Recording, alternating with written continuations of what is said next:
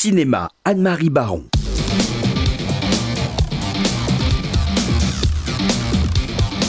Il est 12h51 minutes et nous allons ensemble parler cinéma avec Anne-Marie Baron.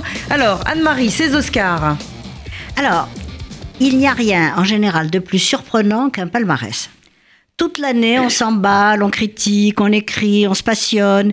Et le jour J, on assiste au triomphe du saupoudrage politiquement correct. Moi, j'ai quand même été assez contente hein, de l'ensemble de mes pronostics. Par exemple, j'étais très contente que Gary Oldman euh, remporte l'Oscar du meilleur acteur pour son rôle de Churchill dans Les Heures sombres de Joe Wright, un film magnifique. Tous ceux qui ne l'ont pas vu, allez le voir, j'en ai longuement parlé, allez-y. J'étais très contente que Frances McDormand ait l'Oscar de la meilleure actrice pour Three Billboards, c'est-à-dire Les panneaux de la vengeance de Martin McDonagh, euh, film qui a d'ailleurs valu aussi l'Oscar du meilleur acteur dans un rôle secondaire à Sam Rockwell, qui joue le flic raciste et violent dans ce, dans ce film absolument euh, éblouissant.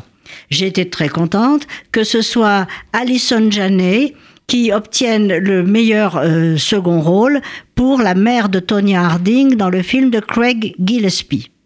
Mais mais, mais. Alors, je suis moins contente pour le reste du palmarès. Alors, euh, dans le palmarès, il y a un film dont on parle beaucoup, La forme de l'eau. Si je vous parlais d'elle, la princesse sans voix, que vous dirais-je?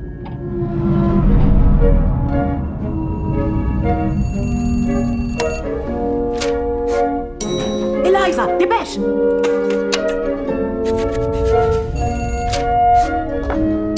Eliza, viens vite, viens vite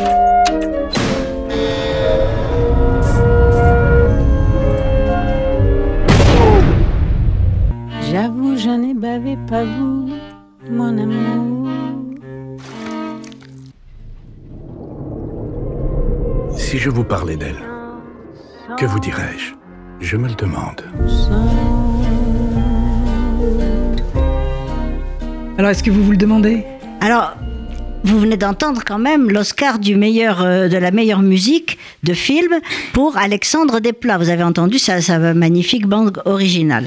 Mais le grand vainqueur des Oscars a été La forme de l'eau de Guillermo del Toro, à la fois meilleur film et meilleur réalisateur. Or, ce film est un remake du grand classique du film de monstre L'étrange créature du lac noir, mais à la différence du chef-d'œuvre de Jack Arnold, dans lequel l'expédition américaine rencontre la créature en Amazonie, le scénario de Del Toro imagine le retour des militaires avec elle dans un aquarium. Un film à la fois sentimental, fantastique et caricatural, au décor emprunté à Jean-Pierre Jeunet. En somme, le fabuleux destin d'une employée de ménage qui tombe amoureuse du monstre marin dont elle est chargée de nettoyer le réceptacle.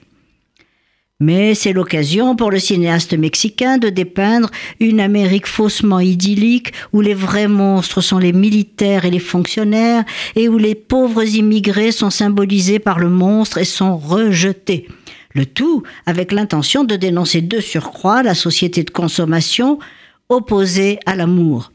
Certes, la mise en scène est un peu plus spectaculaire et l'interprétation remarquable, mais je reste réservé.